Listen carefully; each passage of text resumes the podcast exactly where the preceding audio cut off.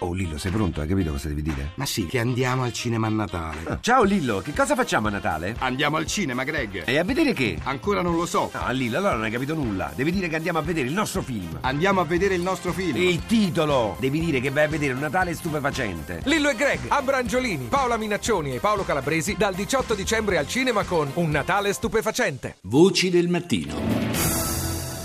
Il nostro consueto percorso attraverso l'attualità internazionale comincia oggi da Washington, dove Barack Obama ha tenuto la conferenza stampa di fine anno. Tanti i temi trattati, a partire dalla vicenda del film satirico sul leader nordcoreano Kim Jong-un, che la Sony ha deciso di non presentare nelle sale, cedendo di fatto al ricatto e alle minacce di hacker che, secondo l'FBI, opererebbero proprio per conto del regime di Pyongyang.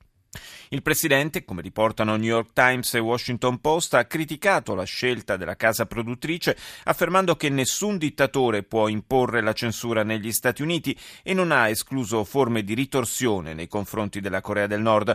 Poi ha parlato dell'apertura recentissima nei confronti di Cuba, raffreddando però in parte gli entusiasmi di chi immaginava come imminente un suo viaggio a Havana. With respect to Cuba, we're not at a stage here where uh, me visiting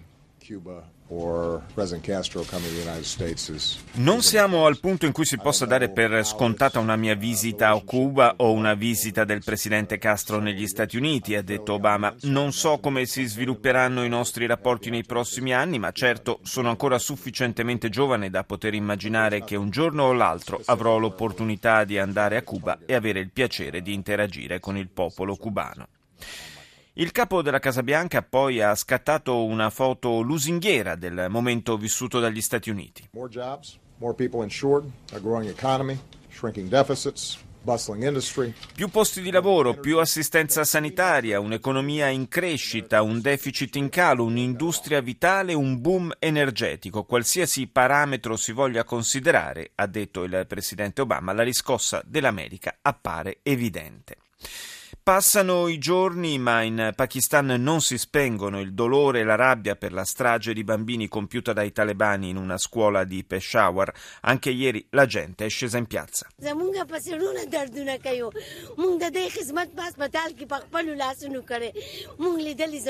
I nostri figli ci mancano terribilmente, dice tra le lacrime questa donna in lingua pashtun. Ci siamo presi cura di loro, dei loro bisogni e ora non ci sono più. Perché questa brutalità nei confronti di bambini? Gli adulti possono aver fatto qualcosa di sbagliato, ma i nostri ragazzi erano innocenti.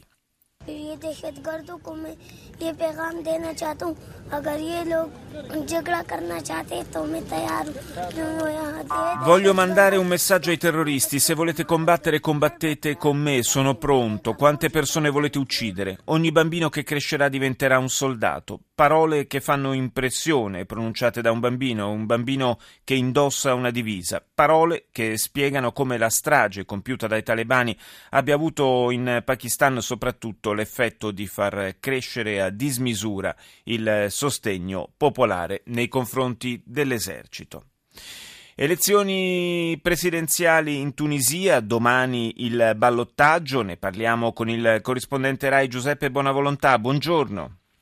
Sì, buongiorno, è previsto il ballottaggio domani mattina per le elezioni presidenziali, sono eh, due i candidati dopo il primo turno che si è svolto eh, 20 giorni fa, subito dopo a seguire le elezioni legislative eh, di ottobre, sono il eh, vecchio eh, Veci Caide Stebisi che ha 89 anni, 88 anni che eh, eh, stato, diciamo, ritiene di essere in qualche modo il seguace degli ideali eh, di Bourguiba, senza tradire il vecchio leader dell'indipendentismo eh, tunisino, sì. senza tradire gli ideali eh, della rivoluzione e l'attuale presidente provvisorio Monsef Marzouki che ha 75 anni e diciamo, eh, pensa di poter in qualche modo eh, essere lui il vero paladino della rivoluzione, ma eh, che viene eletto, il primo è troppo anziano, questo ha come difetto forse il fatto che viene eletto con eh, voti, anche se non ufficialmente dichiarati, del, dei partiti islamisti, in particolare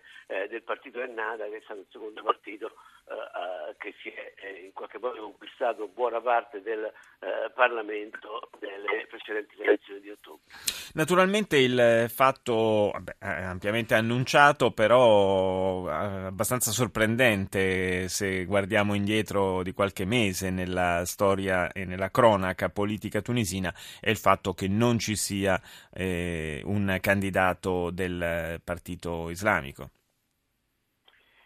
Sì, il Partito Islamico che dicevo è arrivato secondo alle elezioni conquistando il 33% eh, dei seggi a fronte del 39% dei eh, laici, dei secolaristi di eh, Essebsi eh, e eh, ha preso questa decisione probabilmente proprio eh, eh, in relazione del risultato elettorale che non è stato favorevole così come prevedeva. Bisogna dire che il partito è nata, che è diciamo, in qualche modo assimilabile, è un partito legato ai fratelli musulmani, ha, ha avuto un comportamento indubbiamente lineare ma probabilmente senza mostrare grandi capacità dal 2011 alle uh, elezioni legislative di, di ottobre scorso.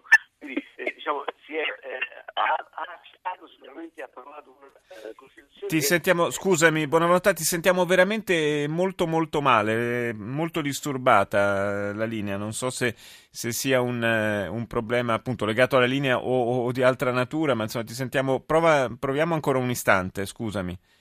Sì, no, dicevo eh, del partito Ennata che eh, in questo periodo, nonostante eh, tutto quanto, ha dimostrato di eh, non saper reggere di fronte all'impatto negativo che eh, la, situazione economica ha subito eh, nel paese dopo la rivoluzione e non saperlo gestire, però allo stesso tempo è stato capace di approvare insieme agli altri partiti tunisini una Costituzione, quella araba, che è certamente la Costituzione più avanzata, più aperta, più democratica da tutte quante quelle del, eh, del mondo arabo. E la Tunisia resta un punto di riferimento in questo momento, è, è lì che è nata la, la, primavera araba e tutto sommato è anche forse l'unico paese nel quale questa primavera non è del tutto sfiorita.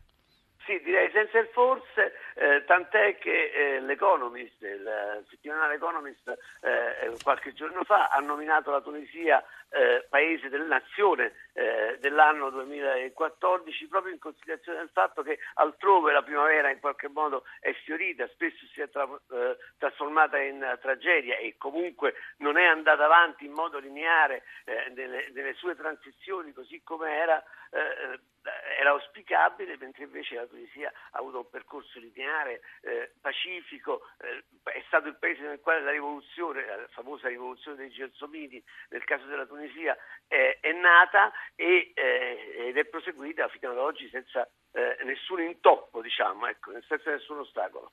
Grazie al corrispondente RAI Giuseppe Bonavolontà per essere stato con noi.